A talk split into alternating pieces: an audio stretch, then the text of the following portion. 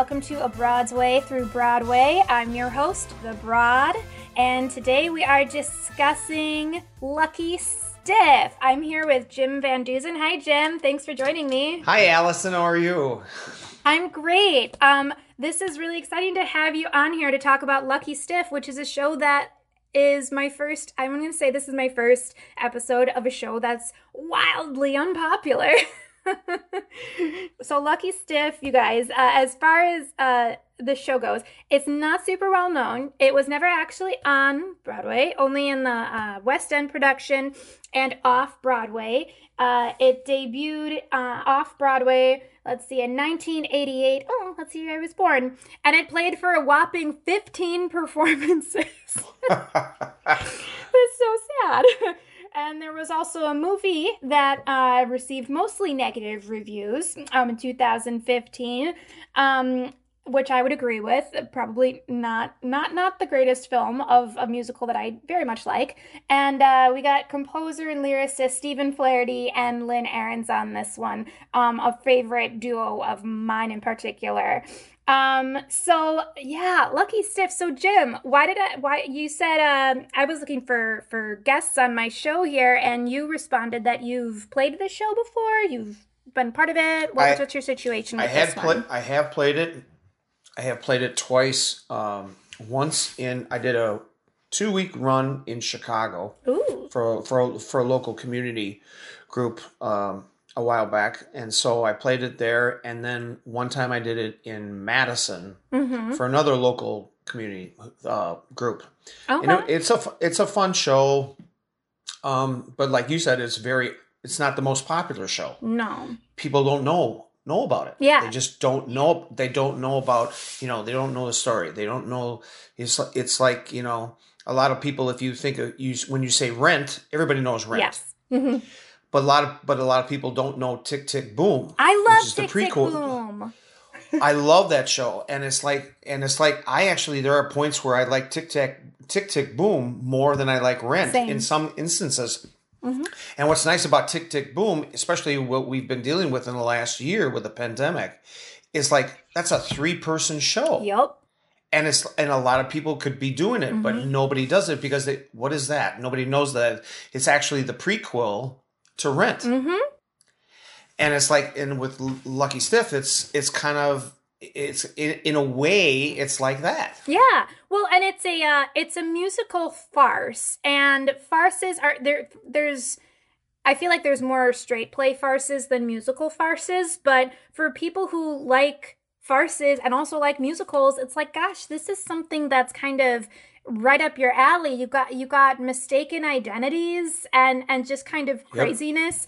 Um, it's it is i feel like it's wildly underappreciated because i think it's a fantastic score it's a goofy fun story it's very enjoyable it's not very long i'm a huge fan of short shows because Mhm. I'm yeah that's just that's just my thing. It's a it's a nice short show.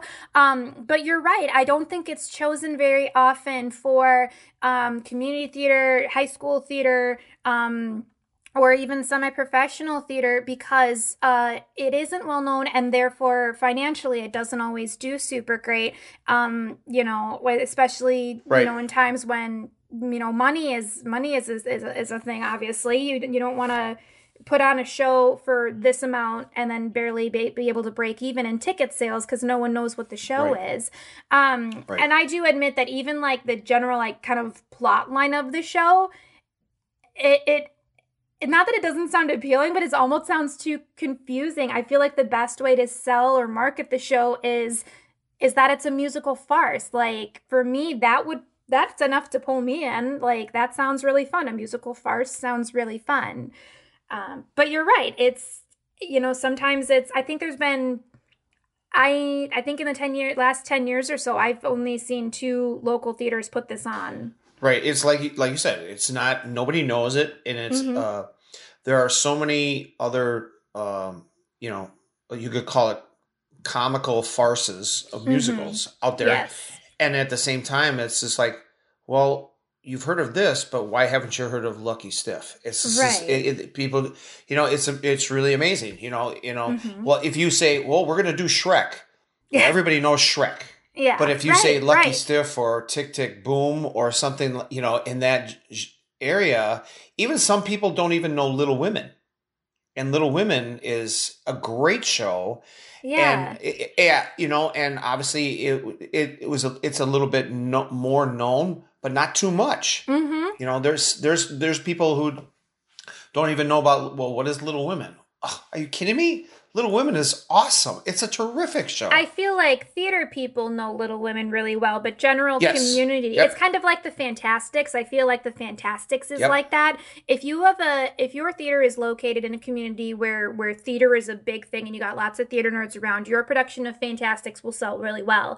If it's kind of, um, I'm going to use my theater for an example. Oh, I'm out in, uh, in the sticks, Oconomowoc, Wisconsin, where the theater community is it's it's it's not a theater there's not really a theater community it's just kind of non-theater Right. people. They're not going to have any idea what the Fantasticks is. Same goes for lucky stiff.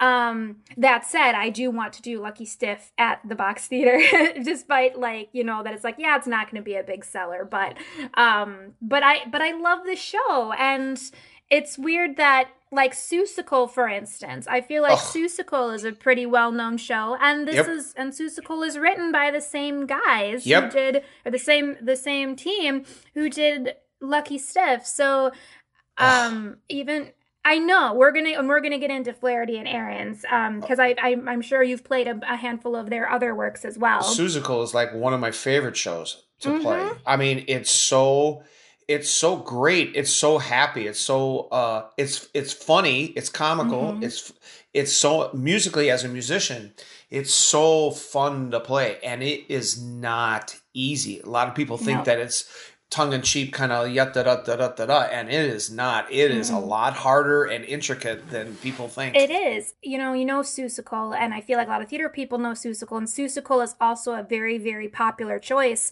for theaters to do. Um, because even if you're not familiar with Seussical, the show, people know people hear Seuss. And you go, oh well, I know that, and I maybe my kid will enjoy that, or oh, I grew up with those Yep. books that that interests me. So Yep. even when I come across, I work with children in theater, and even when I um when I mention Lucky Stiff to them, and they they I don't know that show, and I I tell them, oh, you'd like it. It's the same. It's it's the same composer and lyricist as Seussical, and they're oh, I love Seussical, and that interests them in at least the music because Right. um, as we'll get into later too, the the the stylistic choices of Flaherty and Ahrens does definitely carry over. Um, and I'd love to get your take on that as well, be as a musician, um, because since you're one literally playing the music of this team, the the running themes that go from show to show, despite how different their shows are, like plot wise and and things like that, they're definitely. I feel like they definitely have a a certain kind of ring to their their scores that does carry over from show to show. Yep. Um, now we we kind of jumped into this a little quickly. Um, what what mu- what type of musician are you? we keep saying you've played this show and played that show, so we should probably specify what you've done. well, okay. So everybody, it's kind of funny because I have uh, I have a master's degree in trombone performance, Mhm. and I studied with the principal trombonist uh, Megumi from the symphony for my grad work. So that's my main instrument. Okay. But you But don't do that much everybody- anymore. No, no, I don't. unfortunately, but everybody in town, because I have really elevated my own personal growth as a musician, as a percussionist. Mhm. Everybody in town knows me as a percussionist, Right. You know, and and I've played between my trombone and playing percussion and conducting. You know, conducting. I've conducted. You know, a lot of shows. I probably have done. I I think my last total was like over 227 uh, shows. Wow. So you know, I I love musical theater, and you know, uh, a few years ago I did 14 shows in nine months. Wow.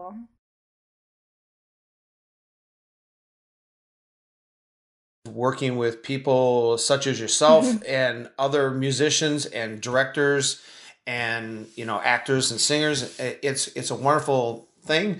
But I mean, everybody knows me as percussionist because Right. that is what I do, and I had the opportunity to improve my craft even more while spending a week uh, as one of 10 percussionists working on Broadway two years ago.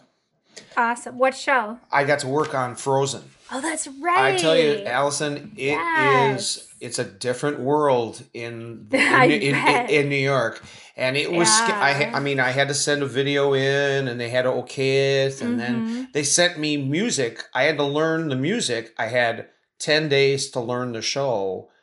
Uh, now, now, ten days doing community theater is a lot different than ten days Yeah. working on Broadway Yeah. and so and and so for the first two days that I spent in New York working with the percussionists of Frozen, I had they were six two six hour day rehearsals. wow. So and then but I mean it's amazing. It's a different world and a different thing. But coming out of that, it was like and then when you go into the pit Mm-hmm. and and you're sitting there next to that drummer who makes a living doing that show, and he says, "Okay, oh, he says, okay, Jim, let's switch." Uh, that is a very nerve wracking thing. I mean, it's a, but I tell you, my percussion playing and the way I approach musicals now is different.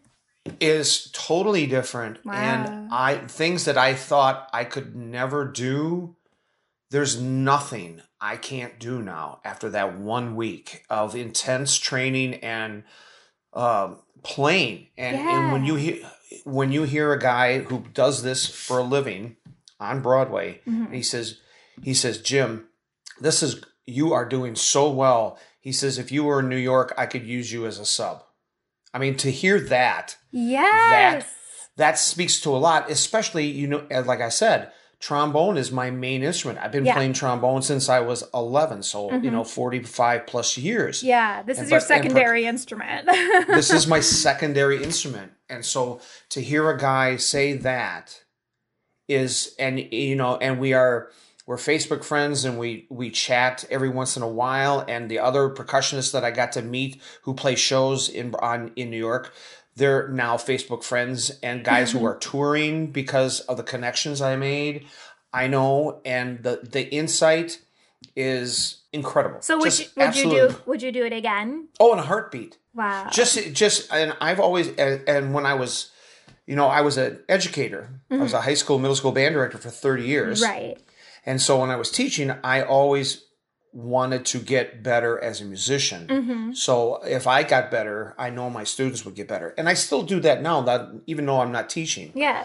but but I still practice and I still you know do that. But t- my secondary instrument now is the percussion world, Uh-huh. and because my skills have improved by just that one week, Yes. it's like night and day. It's incredible. I love what you said about like after going through something like that, like how it's shift how it's shifted your your your attitude and and certain work things about kind of the smaller scale kind of thing because i feel like that is so true in so many things that once you do this all these other things are suddenly these other things that maybe used to stress you out in comparison are going to seem like cake now Oh, it is. It's it, it- that's you. That's a hundred percent accurate. yeah I mean, what I'm doing now, you know, um, I did my first show uh, last month in April in Mhm. over a year, just like Mhm. just about everybody else.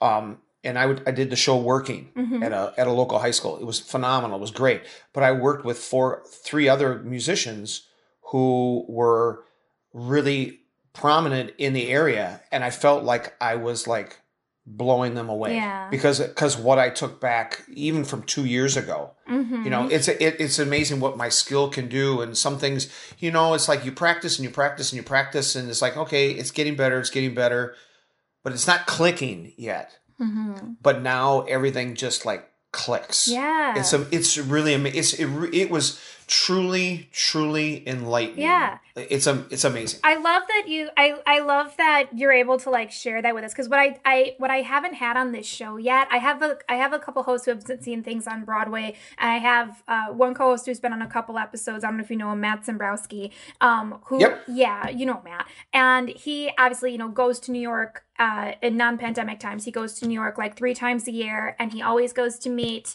meet the meet the Broadway actors at the stage door. So he has so many fun stories about, you know, meeting these people and what they seemed like and fun little short conversations he's had with them, as well as just all those experiences of just seeing a lot of Broadway shows, even some like workshop shows and things like that. But I haven't had uh, anyone on the show he's actually worked on Broadway. So I love that you're able to like share that kind of um, that kind of experience with us, uh, especially from a musician standpoint, because you're also my first, uh, uh, you know, like kind of pit orchestra person that I've had on the show. So that's really cool. So, but let me ask you, so with Lucky Stiff, did you, um, when you did your the first time you did the show, because you said you did it twice. Yes. You worked the show twice. Yep. So the first time you did it, were you playing trombone or drums in that one? I I played trombone for the first one.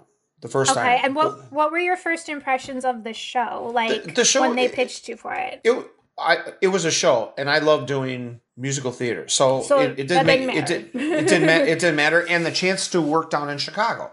Okay. So it so it was fun. Yeah. Um, it was in northern Chicago, um, Drury Lane. okay. Yeah. Okay, down there.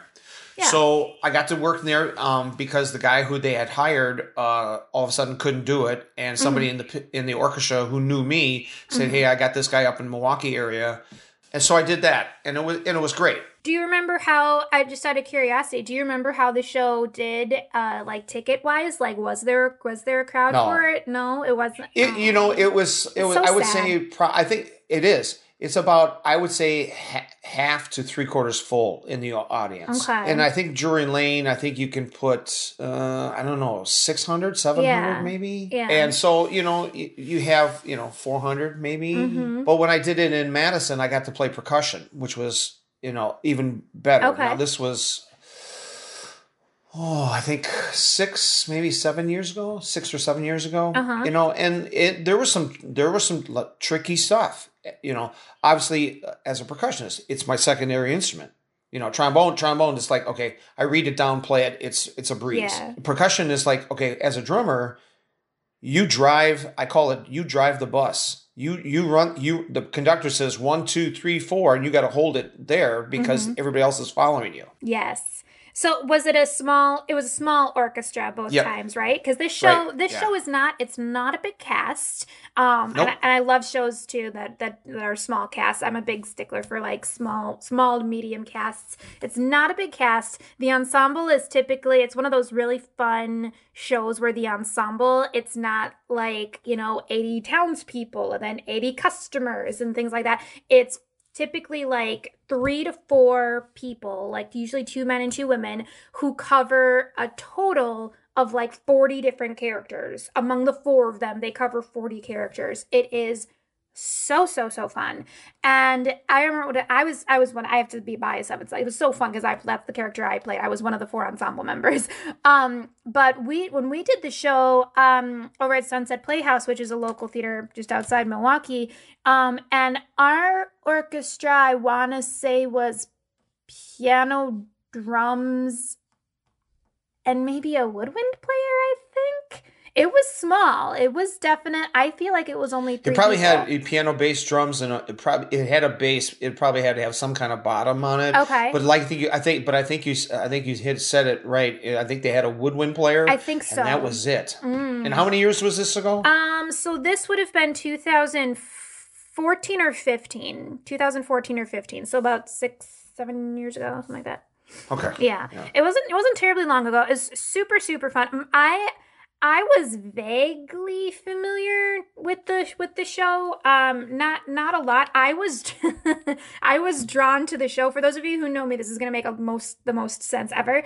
I was drawn to the show because I had heard the song uh the song she sings about about the dogs that that she sings the the main character sings this song about that you don't need a you don't need a man you don't need love you just need a dog Yep. girl, oh, like all that's needed all that's needed is a dog and i heard th- and i heard this song and was like oh well okay because they say this the show is like it's about dogs but it also kind of isn't. That isn't the main plot. There's usually like dogs or paw prints on the poster for the show Right. um because it's about this character who plays this person who volunteers at this animal shelter this dog shelter and she's trying to get donations and money to give to this dog shelter. But that's not actually like that doesn't actually have a whole lot to do with the actual plot of the show. So it, I feel like it's kind of like this roundabout way to get people interest like people like dog people like me to be like, "Oh, wait, is there dogs in the show?" There's actually not. There's very little to do with dogs in the show, They but it drew you they- in. Th- That's right. You got you got dogs in the show. I will be there. What time? What time is the show? yeah, right. Times times like this. That's what it's called. Ti- Times like this, a girl could use a dog. Yeah, There I you go. heard that That's number, and I thought this was such an adorably sweet song. So naturally, I wanted. I auditioned hoping to get the character who sings that song That because song. I feel like, well, this song is my anthem. This song is like the story of my life, basically. Um, and but I ended up getting cast in the ensemble, which I didn't know at the time was a tiny ensemble covering 800,000 different roles. And once that was explained to me, I was like, oh, well, that sounds like a total blast, actually. And because it's like scene stealing roles. Um, Yep. And you never know who these four actors are going to come out as next. There's different, they're, they're different accents, they're different personalities, and it's, it's so, so fun. Um, and there was a dog in our production, my dog Maestro. He did make an appearance during the curtain call. there you go. It's a win-win situation for it's, you. it's totally a win-win. Uh, Donna Kummer, as you know, is a big dog person, and she, I think, she was Yep. the advocate for. Well, you have to put the dog in the curtain call. He's he's downstairs in the dressing room anyway. So it sounds like when I at Sunset when we did uh, the whole month of December. Now this was like ten years ago with Donna Mm-hmm. Kummer. It was ten years ago. We did a whole month of Annie. oh my gosh, Well, they had so so we so we they brought they brought a real live Yeah. you know Labrador Retriever Yeah. into for the show for every show. so My, that was uh, Lucky Stiff was my dog's first appearance, but he's also played Sandy and Annie. He's a, he's only a Yorkie, so he's kind of like this little miniature Sandy, but he's so good on stage. He's so well behaved and consistent, and he doesn't need he doesn't need a leash or anything like that. He can do everything off leash and doesn't leave the stage and likes being by the actors. So it's like it works out beautifully. I should do an episode about animals on stage. there you go. there should There there, could go. totally be a whole episode on this show about putting dogs on stage with people, stage dogs. Perfect. Um, perfect. So I don't I don't know. Let me ask you this, Jim. I don't know if uh, you follow this kind of stuff, but I I was looking into the like original cast, like the workshop cast and the off Broadway cast, and the cast recording cast of Lucky Stiff, and I didn't find a lot of like names of people that I know. And I'm a big Broadway name person. I know a lot of names. And I did not recognize anyone except for um Janet Metz, who was in one of the cast recordings of Lucky Stiff. I it was either the London recording or the off-Broadway recording. Janet Metz, she's the she was in she was one of the cast recordings narrators in Joseph, the one with Donny Osmond Okay. um, whichever which I want to say that's maybe the Canadian one, but it's the it's the Donny Osmond Janet Metz version of Joseph. That's how I know her, and she played Annabelle. Other than her, as I was looking into like different casts of this, you know, the this this show was not full of any it, when i say it's not full of any big broadway names it didn't like have any and i find that interesting because Seussical um was a it was a recent episode i did on the show. We talked about Seussical and we talked about how um which was another um Ahrens and Flaherty show as we as we as we talked about when Seussical first went up, it was not well received, and they ended up putting um, during the second like kind of attempt at the show, they ended up taking out a bunch of these kind of quote unquote nobodies on stage and replaced them with Rosie O'Donnell and Rosie O'Donnell as the cat in Seussical and Aaron Carter as the as the um, JoJo as the boy to see if that would help the show along with you know publicity and popularity. And it and it and it did help. It did help. And i'm just wondering like i look at seeing that you know the show was not super well received. It wasn't very popular. A lot of people didn't come see it. It only lasted for 15 performances. And i was just thinking like why didn't they do what they did with Seussical, you know, and throw some celebrities in there so and get the get the people in there. But I don't know if this was Lucky Stiff if it was before Seussical or or it would have been before Seussical because this was Ahrens and Flaherty's very first collaboration. You know, I heard that uh, the same thing about Seussical. I had heard that they It didn't do have well. any name. It they had they didn't have anybody in who had a na- Broadway name Right. in the in the cast, and so they did like you said, go back and insert people who who had a name Yes. in whether it be TV or where, wherever, mm-hmm. you know, and to to boost the notoriety of the show. And it's like with Lick, Lucky Stiff, it's like, well, I don't know if it was because they decided, well, it's not good doing well. We only have 15 performances. Why why do it? Yeah. Why take the time to do it and the money to do it? And it's like, well, you know, it, you, you just you throw your hands up in the air and just Well, who knows? And I wonder if that, and I'm totally taking a you know a stab in the dark here, but with this being um, Lynn Ahrens and Stephen Flaherty's first collaboration, and Seussical being a bit later, maybe this was something that you know they were they were maybe thinking this is our first. This is our first attempt. It didn't go well. We'll treat it as a learning experience and try to figure out some different things for the next show, for the next collaboration, something like that. That they, it's almost like like you said, almost like they're sort of threw their hands up and like, oh, well, it didn't work. Whereas then when Seussical came along, maybe they had, maybe they had more faith in Seussical and were a little bit more insistent on, no, this show is good. People will like it. We just gotta futz with something here. It might, maybe that. I don't know. I well, and and like you said in the beginning of our our our podcast, is like with Seussical, it they know everybody knows Dr. Seuss. Yes. So already it has a much na- bigger name than Lucky Stiff. Right. You know, and I think I think like you're I think you're 100% accurate when they say that your name naming of Seuss, mm-hmm. Seussical the musical, well everybody knows Dr. Seuss. Okay, so we know every, we know we're going to we've already got interest. Where they've got Lucky Stiff. it's like, well, we're not doing too well. We're you know, well, well, we're only going to do 15 shows and then, you know, why we're going to put our energy, we're going to focus somewhere else. We're going to put our attention towards, you know, Seussical. And if it happens again, then we've got to take another step. And that's why maybe they did decide to bring in a little bit. Mm-hmm. more hit the names. Yep, the names into it to boost that, and then you know away Yeah. away it went. Yeah, you brought up a good point too. There's so much in the name of the musical. Um, like you know, Lucky Stiff. It's like you don't you don't have any information on what the show is or what it's about. You know, from that, it was the show was based on a book, a novel. Um, and let's see, the novel was called "The Man Who Broke the Bank at Monte Carlo." I mean, that gives you, I guess, a little more information, but not not a whole lot.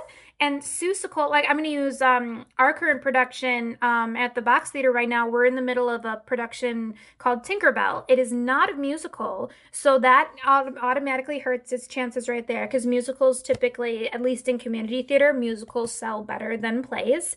And but the fact that the show is called Tinkerbell it's a name. It's something that when people see it on a promotion or some sort of marketing or something on social media, they see that, they see the little logo with the fairy and they go, "Oh, well my kid loves Tinkerbell, so I'll go." They don't they don't need any more information.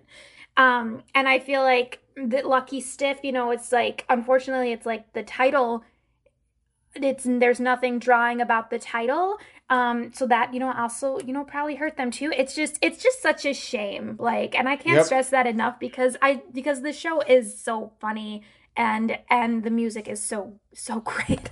Um well, listen, Jim. It is. A, I think it's about time for us to take a, a quick a quick break here. Um, when we get back, I do. I definitely want to talk about um, a little more production aspects. Um, I I'm interested in a couple things, uh, especially from the music side of point, where th- that's your expertise. Um, and we can also maybe talk about some of our, our favorite parts about this show too. Um, so uh, we're gonna take a, a short break. So sit tight, and we'll be right back in a couple minutes after this word from our friends at Six Five Media.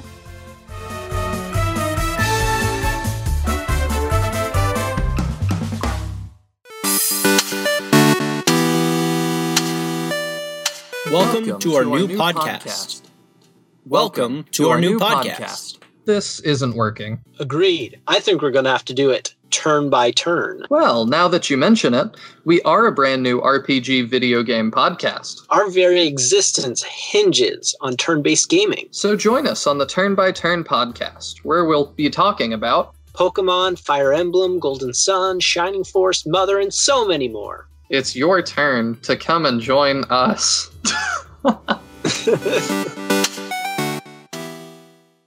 One heist, six plots for betrayal.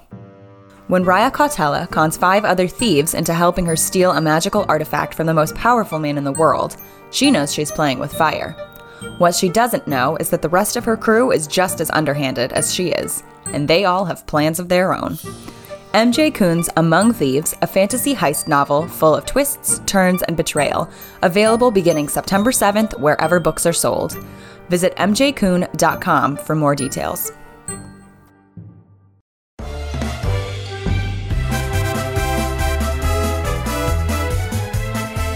We're back. I hope you enjoyed intermission. How was your intermission, Jim? Perfect. Uh, so we're here on a Broadsway through Broadway talking about Lucky Stiff, this uh, completely underrated show that no one's ever heard of, that I love and Jim loves, and yep. um, so uh, so as we were saying a, a little bit before, the the show did not do great. Um, I was going to say on Broadway, not on Broadway. Uh, not on Broadway, uh, off Broadway, and in Lon- London West End. Um, I I feel like it's uh people who go to see it, they like it, but the problem is not enough people go see it in the first place. Right. So I came up with a um, a dream cast. Um, so for when I'm directing the show on Broadway, when it finally gets to Broadway, um, I'm throwing in a couple people to to bring in the Perfect. ticket sales, but also and it'll be magnificent. It'll be uh, it'll be stellar. It'll go on for four Yeah. or five years or fifteen years instead of fifteen dates. and you'll be my drummer. Absolutely. Just call me up when the first rehearsal is. so uh so here's my situation so the the main character in this show is um is this british guy named harry witherspoon and i'm casting daniel radcliffe harry potter um as harry because I saw Daniel Radcliffe perform the the main character in How to Succeed in Business without really trying. He he was marvelous. Like yes, I went to see him because it's like it's Harry Potter and he'll be singing and tap dancing. So that's awesome.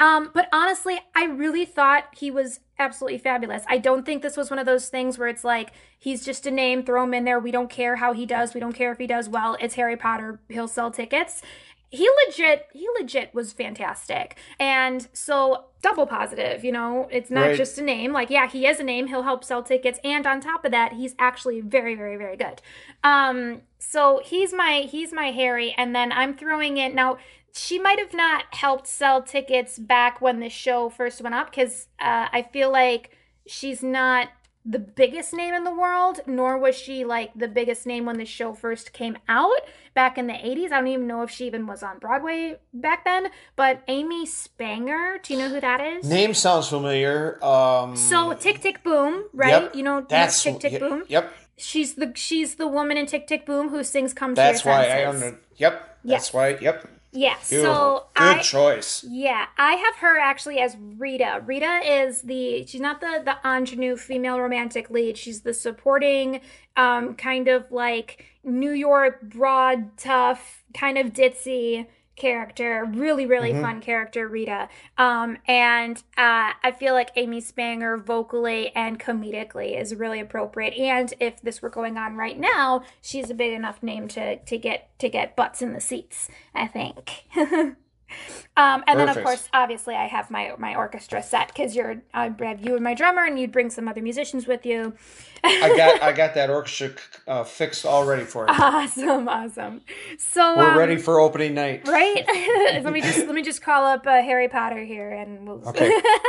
so um, so like I said, the uh, this was the first collaboration of Stephen Flaherty and Lynn Ahrens. Um, for those of you who aren't familiar with them, um, they also did Ragtime, Seussical, Anastasia, Once on This Island, um, and then the lesser known shows, My Favorite Year and Rocky the Musical. Um, they've done a handful of other things too, but I feel like those are their. Did I miss any of their like bigger sh- bigger name shows? Seussical, No, I think you got them, Yeah, Once on especially This with, Island. especially with ragtime. Yep, ragtime. Yeah, I feel like that's probably their biggest one. And then Anastasia has become extremely, extremely popular too.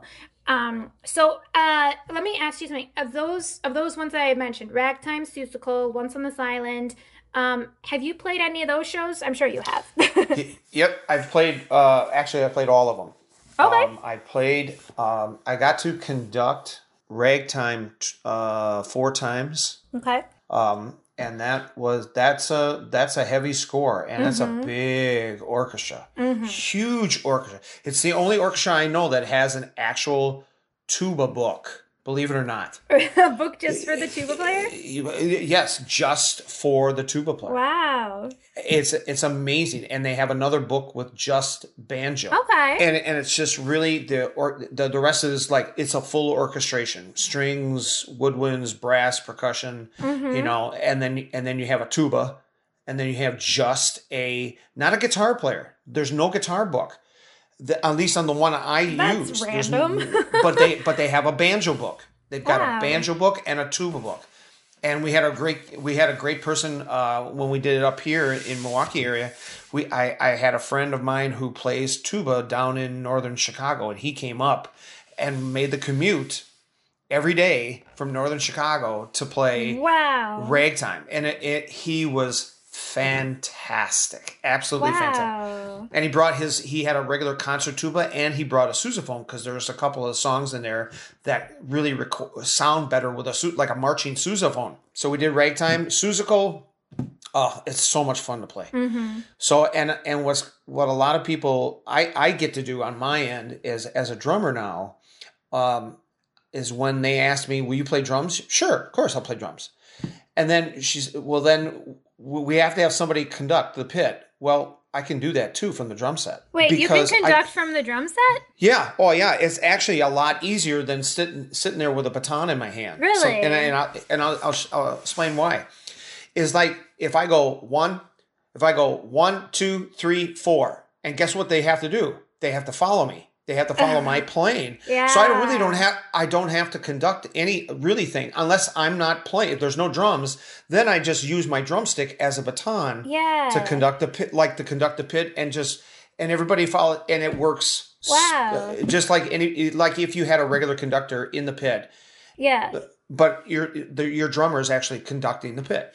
I didn't think of it that way, but that does make a lot of sense of why that would actually work. Right, and a lot of and a, right, and a lot of shows. I in fact, most of the shows that I have played on drums, I conduct from the drum set. Which one do you think is the hardest? Like between uh, from drummer drummer's standpoint, Okay. the score of Ragtime Seussical, Once on this Island, or or Lucky Stiff. Is do you feel like one Oh, is, is it Ragtime? The, uh, the score itself is uh, complex as far as ragtime goes, but as far Okay. to play it, it's not as hard. Seussical is by far harder. Okay. Be, and as a percussionist, there's a drum book, but then there is a auxiliary percussion book that is just it's as hard as if you were playing West Side Story.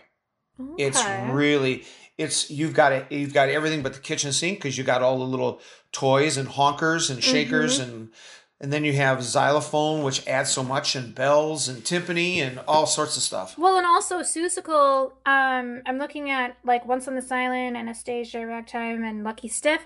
There's there's breaks where the actors are just talking for a while. Yep. Seussical doesn't have that. No, it's it's Seussical it's, doesn't. It's constant. it's pretty much constant and so and ragtime is a, a little bit like that. Mm-hmm. a constant. But I mean, there's a lot of dialogue, obviously, in ragtime. But Mm-hmm. it, it Seussical is a, is about the closest thing to I would say, my, which is my favorite show is Les Mis Mm-hmm. is my favorite show. And you know, and you know as well as I do, that is there is no dialogue. Yeah, it is it's all music, yeah. right. And Seussical is about the closest thing you can find right. to Les Mis as far as music. So the musicians are constantly concentrating, Mm-hmm. constantly playing.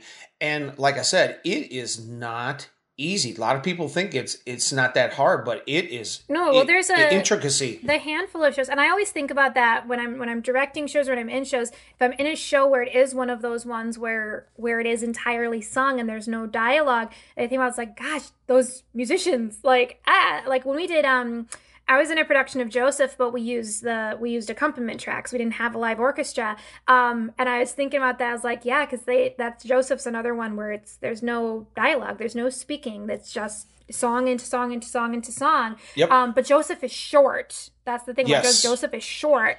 Like it's it, that show is only like an hour and ten minutes long. Les Mis is like a century long, and is and there's like hardly any dialogue, so it's just like go go go go go. Yeah, that first act- exhausting. that that first act of I mean, when I was for when I first conducted Les Mis, and I've conducted probably Les Mis. Oof, I think uh, I think eight times. I've conducted Les Mis Okay. eight times, and I played in the pit only once, but I've conducted Les Mis.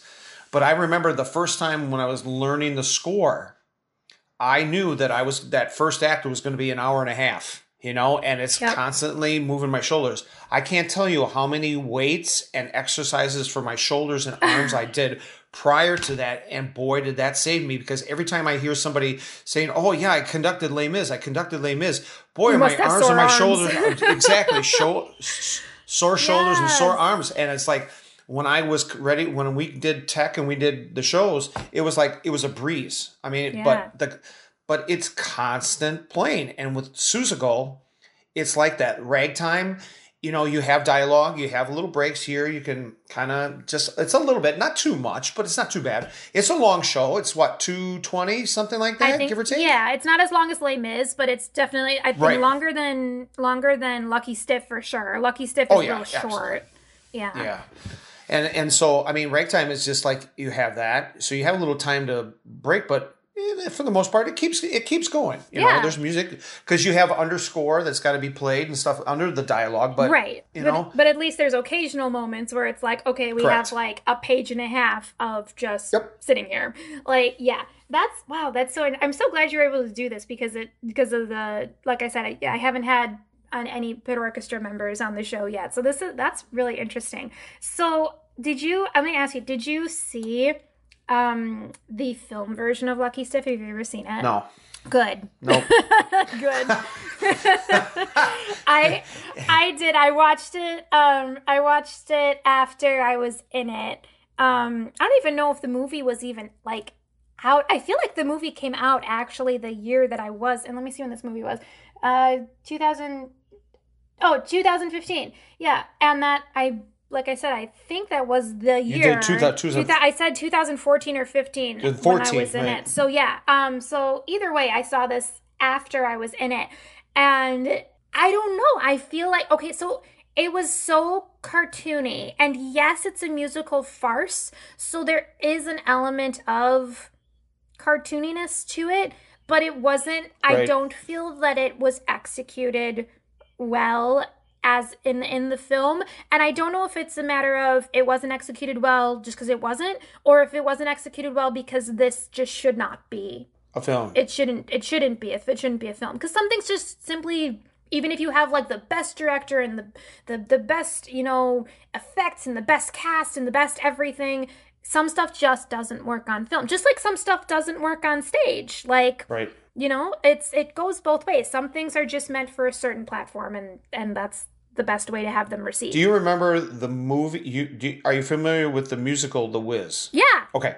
So do you remember seeing the movie? i okay i don't remember i did see it but i was i was really young and i don't remember it okay, so so going back to what we discussed earlier about getting name people Yes. into so in the movie as Dorothy you had Diana Ross right and as the Scarecrow you had Michael Jackson mm-hmm and you had Nipsey Russell as the Tin Man. Okay, so those three pretty big names.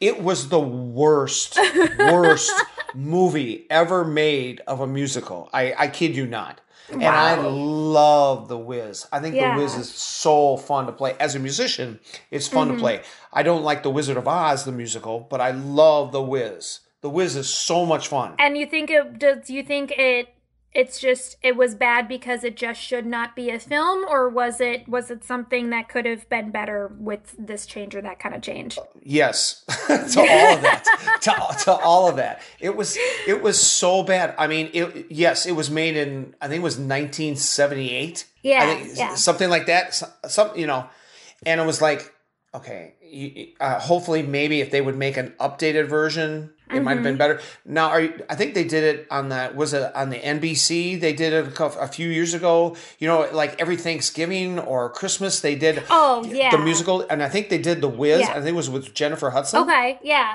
but that, that one was one of those like i think it was one of those live things So-called live, yes. to, yeah Yes. as opposed to like as opposed to like movie. making a movie Correct. yeah Correct. Yes, and it's like, um, it was it was so bad, so so bad. Boy. But I am. But on the flip side of that, I um one of my percussion friends that I got to meet in New York when I was doing my Broadway run. He is he was the original guy who made up all of the percussion parts for the upcoming movie of West Side Story. Really? Yes, That is he so cool. added. He got to play during rehearsals, and here's here he is playing his uh, timbales and bongos and all that stuff with Yeah. like two other percussionists that they hired to do the recording. And here he is playing his stuff for rehearsals and filming, and and ten feet away is Steven Spielberg, Oh my gosh, that is so cool. and his name is Javier Diaz. What Uh-huh. an incredible percussionist he is! Wow. Incredible, and he also was one of the guys who was on the original uh, Miami Sound Machine with Gloria Estefan. oh wow. Okay. So yeah, he's he's absolutely great, and he is in the movie as one of the musicians. You know, on camera and off camera in the recordings. I'm so excited to see that. I'm probably gonna have to do an episode after seeing that movie. um, so uh, lucky stiff though. that always happened. That always happened where we like somehow it's like, oh, and we accidentally talked about Seussical for a half hour in That's the right. lucky stiff episode. it's important stuff.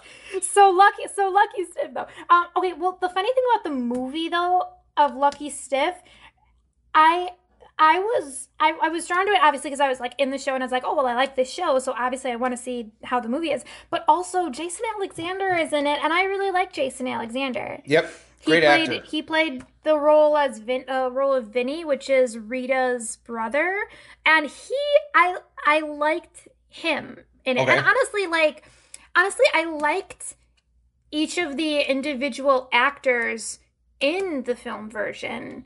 Like it wasn't anything like I didn't like what they did. It was just the whole production aspect of the film that just that just didn't work. I, Gotcha. I it's almost like it had an element of like trying too hard or something that maybe Mm-hmm. might not be the best description but if you see if you ever see it you'll know what i mean you know watch it with you know like prepared with what i warned you about Yes. it and you might may, it might be one of those things that's so that's so bad it's actually enjoyable it might be one of those things um do you remember um and I know it's been a, it's been a while since you worked the show but and yeah, obviously you know you're in you're on like this whole other like element of the show but do you remember the set for your shows when you were when you were part of Lucky Stiff do you remember what the set situation was No, I didn't. I don't remember the set so much. Okay. Um, as um, I was, we were for one show when I did it in, in northern Chicago. We were underneath the stage, so I couldn't. Oh, okay. So I never. You barely I- saw to be- it. I, I, I, honestly, I did not see it, okay so I couldn't tell you what it was like. interesting And the one when I did here in town or in Madison, Mm-hmm. uh, we were behind stage. mm-hmm. So I saw like one like one setup. You know, I would pop my head every once in a while, you know, when we were on break or stuff like that. And it, um, and it was like, oh, okay, that looks like a house. Okay, so the inside of a house. Okay, fine, great. And that was and that's it. So I didn't even know really exactly what the set really or the set changes look like because we were behind we were behind the set. So I think when when I was at Sunset, I remember we used I I'm we use these things called um I call them pterodactyls. They're actually I believe the what they're actually called is periodactoids. They're basically these big tall pillars that are on wheels and they can turn Oh. around to like four different sides and move from side to side and things like that. And I remember that one of the most stressful things about the show was those pterodactyls. and I and I just and I know I mean I do admit you know I'm I'm a director, actor, singer, choreographer, vocal director, set stuff. Nope, that is not that is so far from my forte. I have so much appreciation for it, but the few times that I have had to, you know, design a set, I I do admit it's like it should not fall on me because I there's not that it'll be like bad, but it'll be like the only thing I know how to do is simple. And if we need something that's not simple, I'm not going to do a good. I know there's going to be like just anyone else will come up with something so wildly more creative than me. And I feel like Lucky Stiff I don't know. There's it's it is one of those shows where there are so many different locations. You have you have Harry's shoe shop, and then you have Monte Carlo, and then you have a hotel room, and then you have like you know the, there's this one. Um, it's my favorite. It's my favorite number. It's called him them it him them it her, and it's it's it's the farciest. Is that a word? Farciest. it's the, in this in this conversation, yes. Yes, it's the farciest. It's probably most farcical, but I'm going to say farciest. It's the farciest scene in this musical farce, I think, because there is so much going on, and like and and you basically almost need like multiple locations or just like a lot of spot like a lot of lighting effects or something to suggest like this is what's happening here now this is here and this is happening here while this is happening here.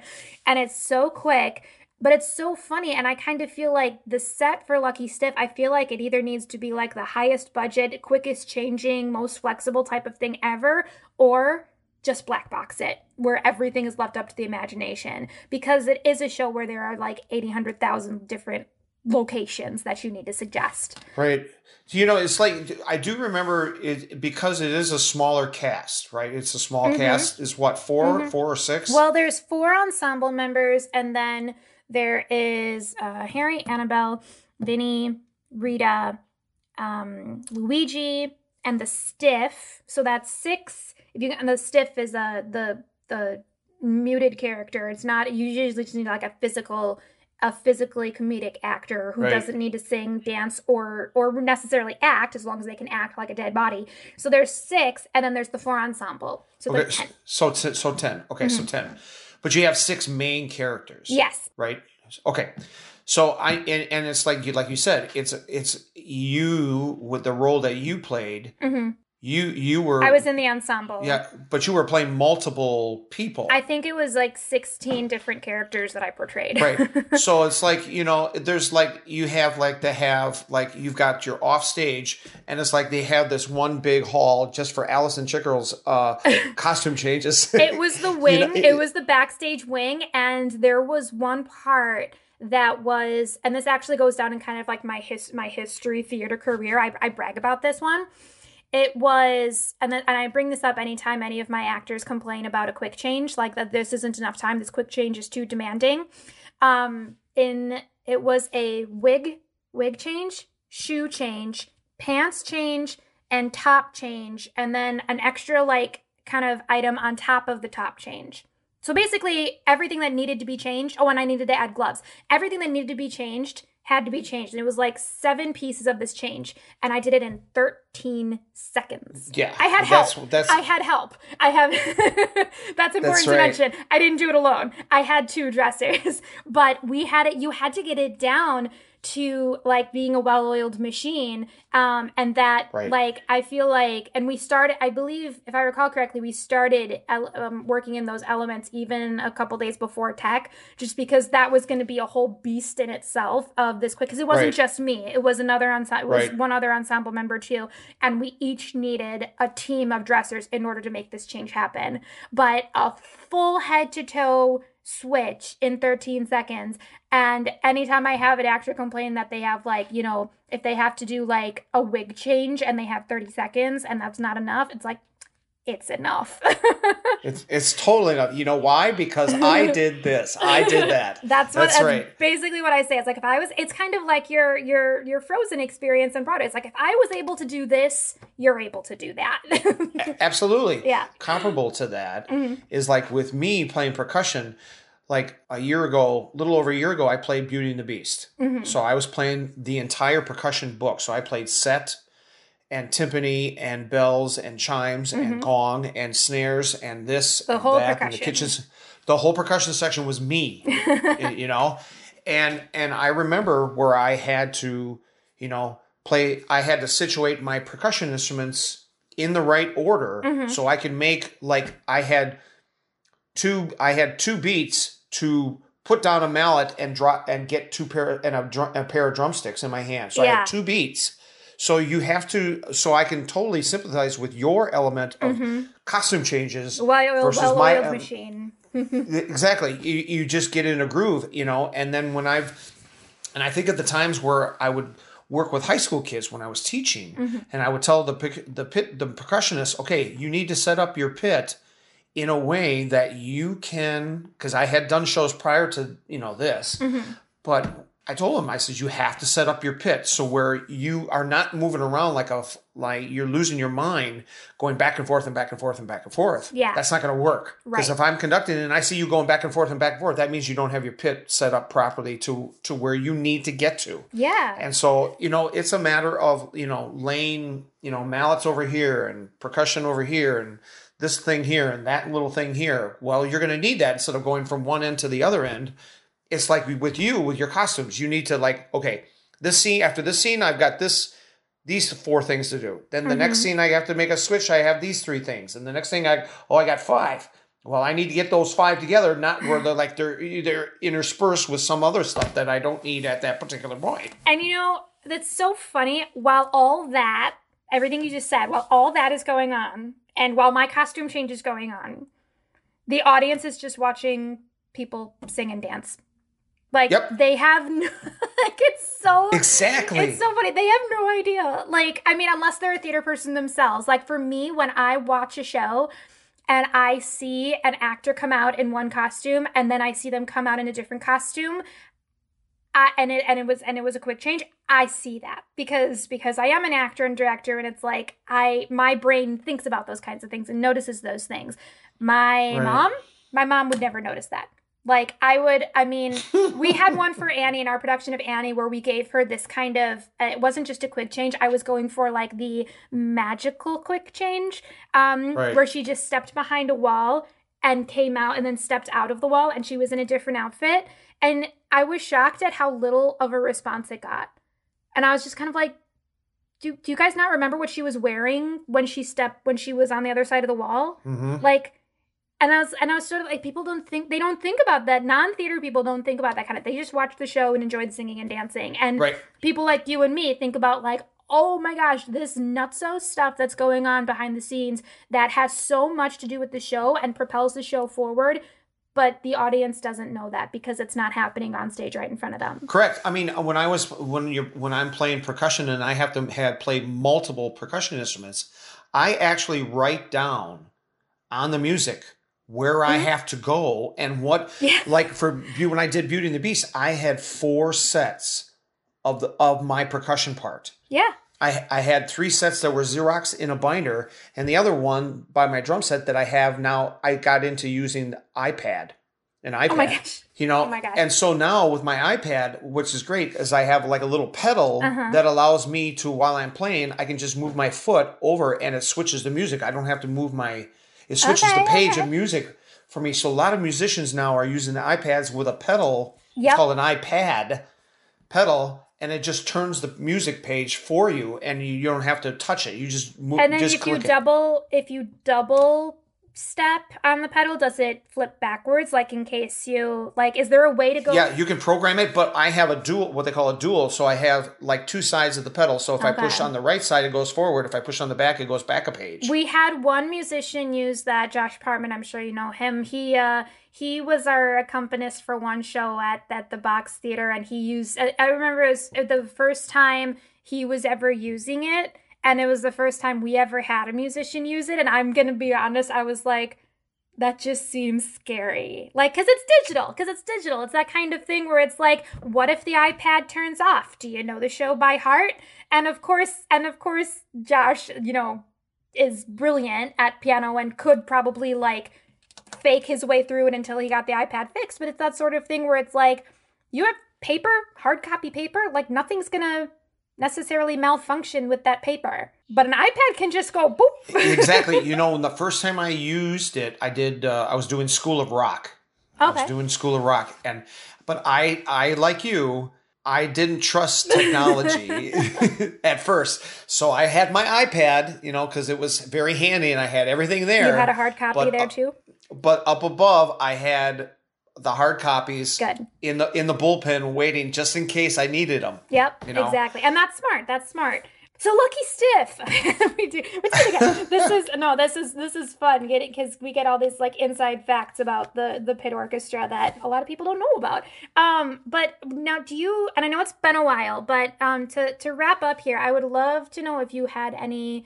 Um, because obviously you're a fan of Flaherty and Ahrens' works. Do you have a particular favorite song from Lucky Stiff as far as like fun it was to play or scene or anything? Do you remember? I know it's been a while. The one song, I believe it's in the first act, and I think is it Harry that sings it? It's so there's one is there's one song called Lucky that Right. he sings when he first gets to Monte Carlo and he sings it to the dead body.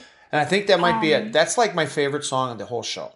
I, It I- is hmm. overflowing with Seussical theme, that song. Maybe that's why. I yeah, I hear so much Seussical in that particular song. Yep. Like a lot. Like I feel like it's one of those things where, you know, when you hear like you know, a Stephen Sondheim song, and even someone who wouldn't know, like a non theater person who doesn't know what Sondheim is, they would hear that and, like, oh, this kind of sounds like this other song that I've heard. And it's, of course, another Stephen Sondheim work.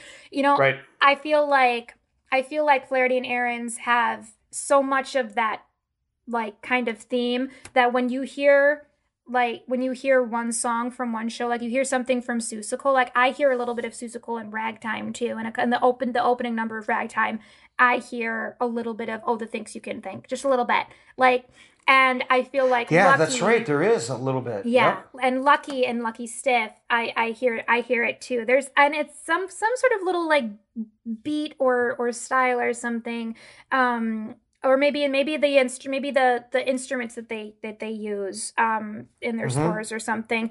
But it's definite. There definitely is a style and a theme that runs through, and I love that because it, they're different enough. They're not. It's not like listening to the same thing over and over. They're different enough but I love hearing a little bit of Seussical and Ragtime and a little bit of Once on This Island and Lucky Stiff and things like that. It's super, super fun. Right.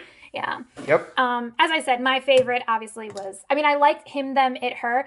Um, which because it's the mo- it's the most farcical thing in the show, and it and I and I'm a huge like fangirl of anything farcical um and ridiculous. But like i said the um there's this brilliant song called times like this uh and- the full title times like this a girl could use a dog. Any dog lovers out there listen to this song. It is the anthem. Uh it is your anthem. It is it's it's so it's so sweet. Um and it's still I mean, it was my it was my anthem when I was single, and I'm in a relationship now, and it is. Um, I admit it's still my anthem. It's still at the end of the day, I I need my dog. Absolutely. Absolutely. I mean, that's why our dog dog's name is Coda. Yeah. I mean, that's a music. And mine is Maestro. That's there you go. Perfect. Yeah, yeah. It's we both perfect. got we both got musical dogs over here. Um, so uh, well, listen. To wrap up here, I suppose I should do what I should have done in the very beginning of this episode, which is just share a little bit more about what this show is about. Um, I'm assuming y'all only came across this podcast if you know what Lucky Stiff is and and uh, wanted to listen to us talk about it. but if you don't, if you're not familiar with Lucky Stiff, it's a musical farce. Lots of mistaken identities and just craziness going on with um, this guy who gets this inheritance from his uncle that he never really knew, but it comes at a cost to get the inheritance. He has to take the dead body of his uncle to Monte Carlo because that was his dream that he wanted to do before he died. So it's basically this guy pushing around this um, this stiff uh, in a in a wheelchair, trying to convince, trying to you know not let anyone know that he's dead, and it's I mean that yeah I know it sounds ridiculous. The whole point is that yes it is. Um, and then there's like. Uh, you know other people trying to get the inheritance and a and a you know an accidental murder and all this all this crazy crazy stuff but if you're a fan of weekend at bernie's and like that kind of humor with uh with a dead body and dressing up a dead body to be a live person check out lucky stiff it's not the same plot but it has that element to it that is again it's so i'm i'm doing a terrible job at selling the show holy christmas No, you're not. No, you're not. No, you're not. It's all good. It's all good. um, so I, I think that's about time to uh, to wrap up here, Jim. But thank you so much for joining me to talk. It was so, like I said, it was so great to hear about like pit orchestra stuff. We, I haven't had that on the show yet. That was really interesting to get all the background stuff on that. My pleasure. I'm honored that you asked me to be on your podcast, and it's always a pleasure to chat musical stuff, especially with Yeah. another musical person. So absolutely, it was it's a great honor. Thank you. Thank you so much. Um, so we'll just do some social stuff real quick. Um, you can find us on Facebook, Twitter, and Instagram. You can also find me um, on alli.chic. That's my Instagram,ally.chick. Otherwise, if you'd like to check out my little theater in uh, outside of Milwaukee, Wisconsin, the Box Theater Company, we're also on Facebook and Instagram. Um, Please do. that- It's a great theater company. Please do. Oh, thank you. Thank you. Uh, so that's going to be it for today. Uh, thanks again, Jim. That's our final bow, blackout, and curtain.